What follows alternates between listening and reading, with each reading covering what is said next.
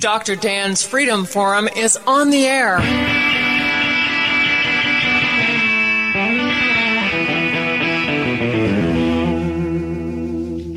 Never send to know for whom the bell tolls. It tolls for thee.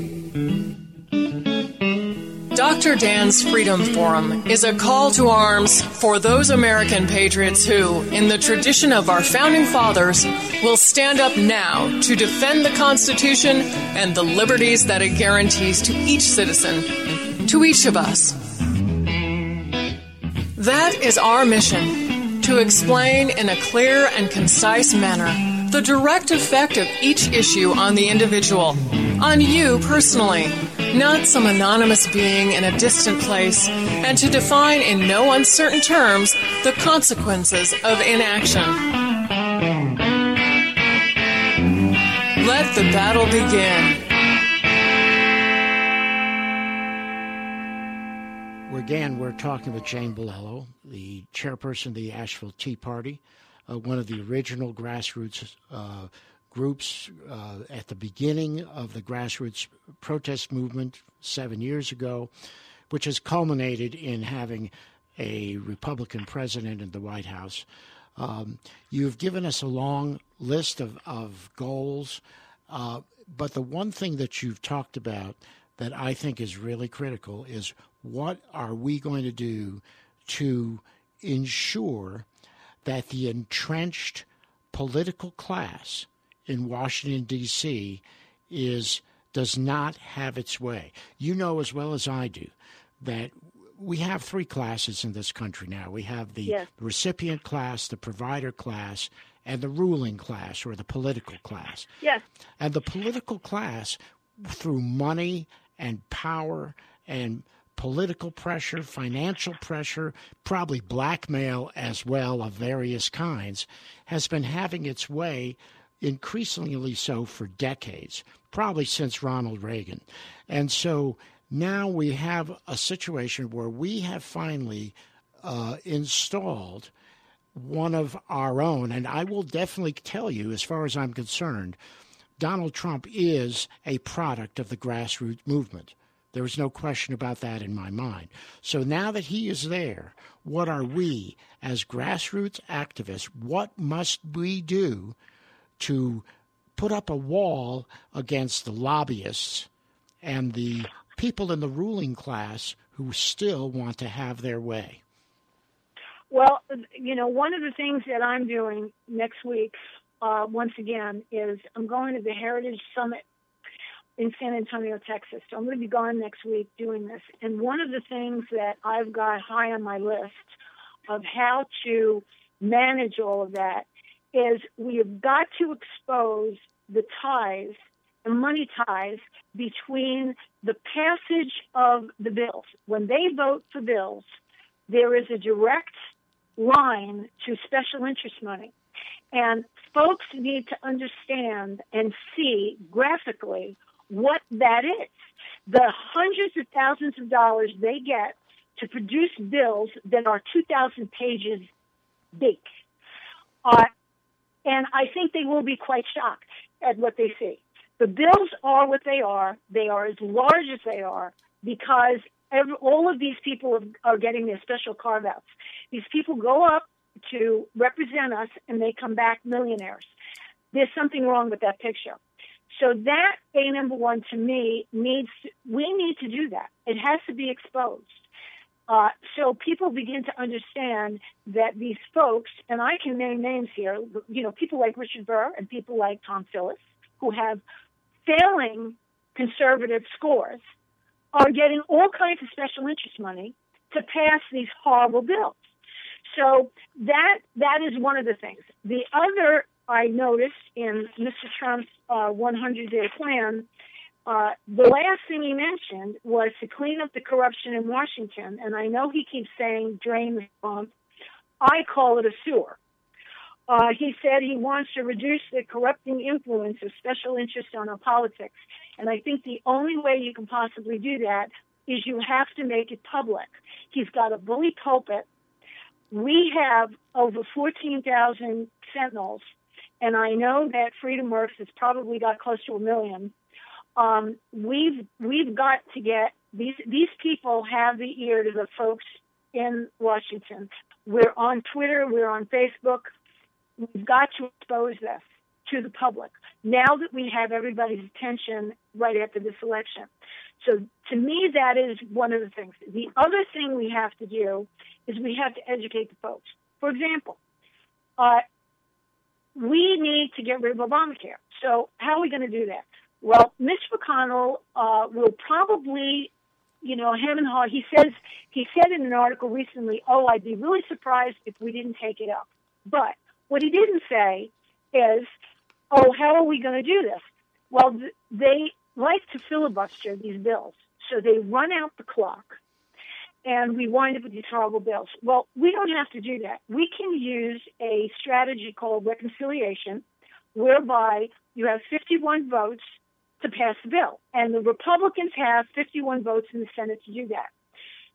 So we can get that done. Now, the average person doesn't understand, may not understand what a filibuster is and may not understand what reconciliation is. And that is our job. That is what we have to do because Mitch McConnell isn't going to do it. So we have to do it. The boots on the ground, call us Tea Party, grassroots, sentinels, activists, whatever. We have to be the ones to make sure that people understand what that is. So then they hold Mitch McConnell and the rest of the, the RINOs that are there accountable. And they hold Paul Ryan accountable. The other thing that um, that I, I did yesterday is I contacted, I met Steve Moore, who is also on, um, he's advising Trump along with Art Laffer. I have met Steve Moore, I've had conversations with him, and I wrote to him and I asked him, I said, we have this CR that was passed on September the 26th. Now that Mr. Trump has been elected, what kind of leadership is he going to offer to try and roll this back? Because effectively what happened was is that Ryan, along with Obama, they passed the Obama Ryan budget bill they they did it at higher spending levels instead of lower spending levels, and now we are one trillion dollars more in debt. So, and, and they funded Obama's legacy. That needs to be exposed. I would love to see Mr. Trump come out there and say, you know, now that he's got a bully pulpit, this is what happened. I don't think most Americans realize what happened and it has this has to stop because during the lame duck, they're going to try and they're going to try and push more of this stuff out. So he's got to me, if he wants to to clean up the corruption, he needs to come out and educate the folks on what this means, lame duck, what they're trying to accomplish during this, and what happened during that CR. So we, our job is to support him in doing that whether it's on Twitter, whether it's phone calls, uh, whatever it is that we need to do, letters to the editor, whatever we need to do to support that, so we get, we truly do accomplish that mission. You've raised a very interesting point, and that is you have to reach people. You yes. have to be able to get a message out to people what makes it so difficult is that we have a press in this country that is hopelessly corrupted and biased.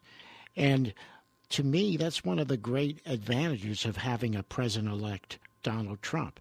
He, all by himself, is a media magnet. He has the ability, through the strength of his personality, to be out there making statements and uh, forming opinions. So, in that sense, you are very right. And I think what he does, uh, what he does in this next 70 days between now and the inauguration, uh, and how successful conservatives are in holding the line in a lame duck section, session of Congress with a lame duck president uh, who's who's absolutely uh, hell bent on preserving his legacy, which is not going to happen, but who wants to do it anyway. The only way we can counteract that is to have a vocal media magnet like Donald Trump standing yes. up and saying, look, this is not the way it's going to be. This is not what you voted for, and we're not going to allow this to happen. Well, you're absolutely right, and that's why I contacted Steve Moore. Now, I haven't heard back from him, uh, but as I said, he's he's got an ear to Mr. Trump, and he now has a bully pulpit. He has to get out there and educate the folks and let them know this is what happened, and you need to call your representatives, you need to call your senators, and you need to tell them enough is enough. This has to end. It's got to stop. That's what he needs to do. And he's got it here in his 100 point plan. It's number 10 on the last page. I'm reading it right now. Um, and so that is what he needs to be doing because this, th- these budget bills that they pass and we go into a lame duck this has been go the lame duck, as you know, Dr. Dan, is supposed to be we gathered Congress together to declare war on somebody should we be in an emergency situation. It is not passing uh, budgetary bills uh, or other goodies that some of these folks want. So that he's now got the he's now got the floor, and he needs to now go out and educate folks. And I am hoping, I am hoping that he does that.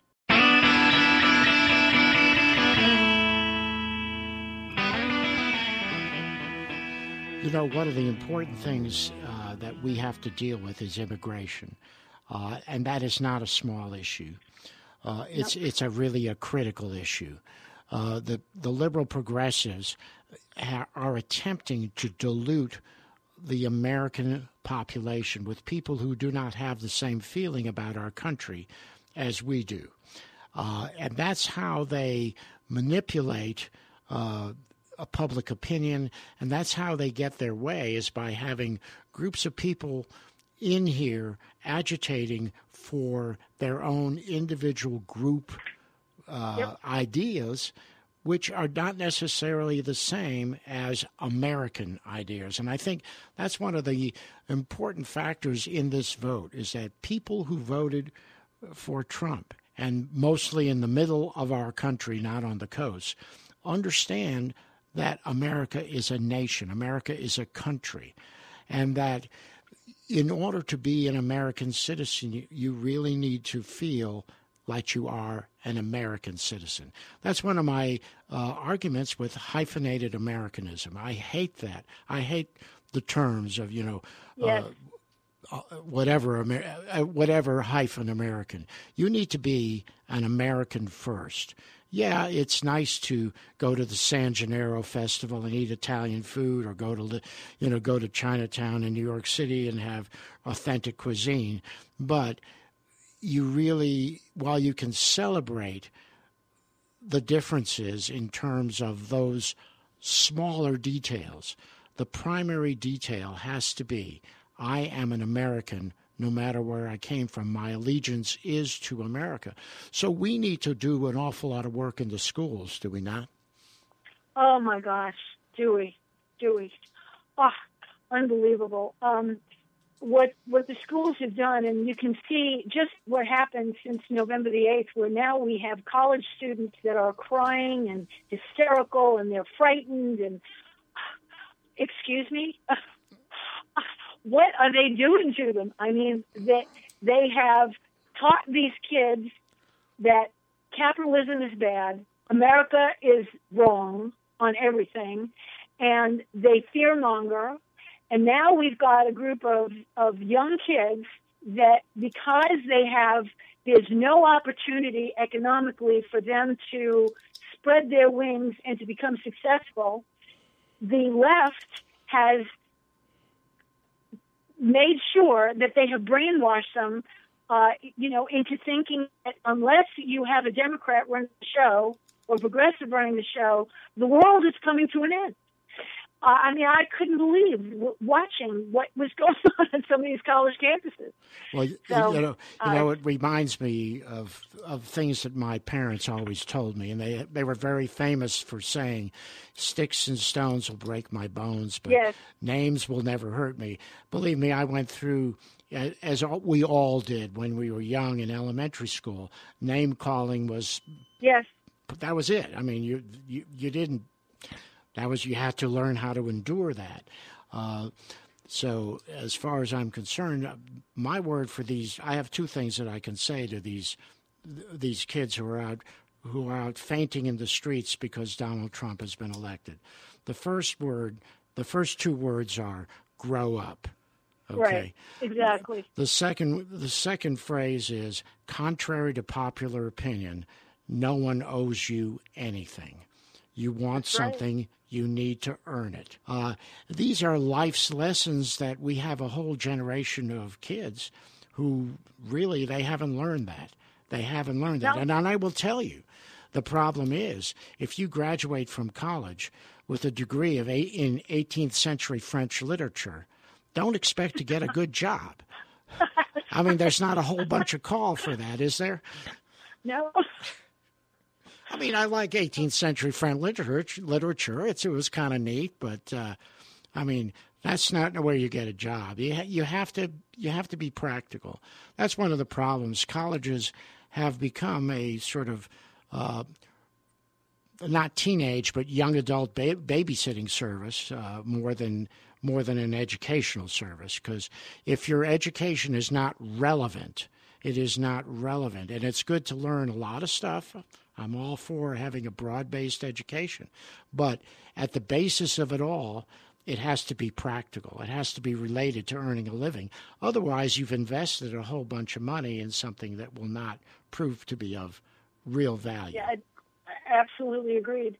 And of course, the other problem is is that a lot of these college professors they are the leftover '60s hippies. You know, the the, the pot smoking uh, hippies that uh, you know, lived in tents and rode around in these crazy Volkswagens. And they are the ones that are in these colleges teaching these kids all about socialism and how wonderful it is. Um, and globalization and global warming and all this other nonsense. Uh, and it's a lot to combat. Hopefully, hopefully, we are now going to be able to get rid of this common core nonsense because it has to go. Uh, absolutely has to go. I know the the last uh, year that I was teaching before I retired, uh, and I was teaching English, I was finding it more and more difficult to find genuine literature for me to teach my students where they would actually learn some lesson of life in a piece of literature. And I looked at these these textbooks. They had all kinds of bells and whistles and teacher support materials and all kinds of things. But give me the textbook that I had in 1975 when I first started to teach, where all it had was the literature and then 10 questions at the end. I will do the rest. I will do the rest. Uh, I wish I had those. I still wish I had those textbooks. Uh, just unbelievable what they the garbage that is in these books. We're talking with Jane Bilello, the chairman of the Asheville Tea Party, and you know one other big lesson of this political campaign this year, uh, and that is no one is above the law. That, to me, is one of the most important points that was discussed and actually emphasized. We have the Clintons, who are obviously uh, in a favored class, along with so many of the other ruling class members who are immune to the laws, rules, and regulations that they pass on us. You also look at the hypocrisy of the Hollywood elite who yes. who have made their millions and millions of dollars using the free market economy of our nation. And yet all they all they can do is say how terrible America is and how they want to leave if if their candidate uh, does not win. So what we have now in this country is a, a class of elite rulers, whether it's in the media or, or in government or or wherever, who in actuality are above the law, which is a completely un American concept. Well, I'm hoping that also gets fixed because um, we, I think we both know who we're talking about. We've got many of them, uh, but you know, Miss Hillary Clinton there, she's uh, got to be held accountable for the horror that she created. Well, and uh, there aren't, there are not supposed to be two sets of rules. And that was, to me, one of the major issues. A lot of people maybe didn't like Donald Trump, and but many people voted for him because they knew he was way better than Hillary Clinton. Uh, I mean, we cannot have, you know, a, a, a thief and a liar and a murderer as our president. Well, and I'm hoping that that whoever Donald Trump puts in the DOJ goes after her. I really do because she needs to be held accountable. And that concludes another episode of Dr. Dan's Freedom Forum.